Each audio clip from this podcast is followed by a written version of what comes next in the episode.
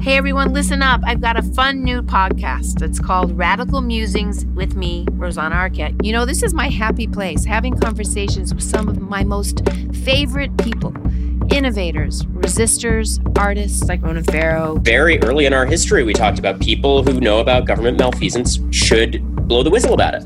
Jane Fonda. Look at what happened after George Floyd was murdered and there were people marching with Black Lives Matter.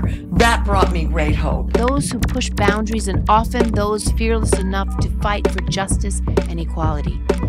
I want to know what inspires them and what fuels their passion and how that passion manifests itself. Welcome to Rabbi Mordecai Finley. I feel my work is to bring healing to humankind.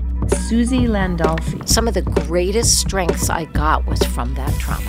I can't just keep saying I just got shit from my childhood. I also got tremendous strength.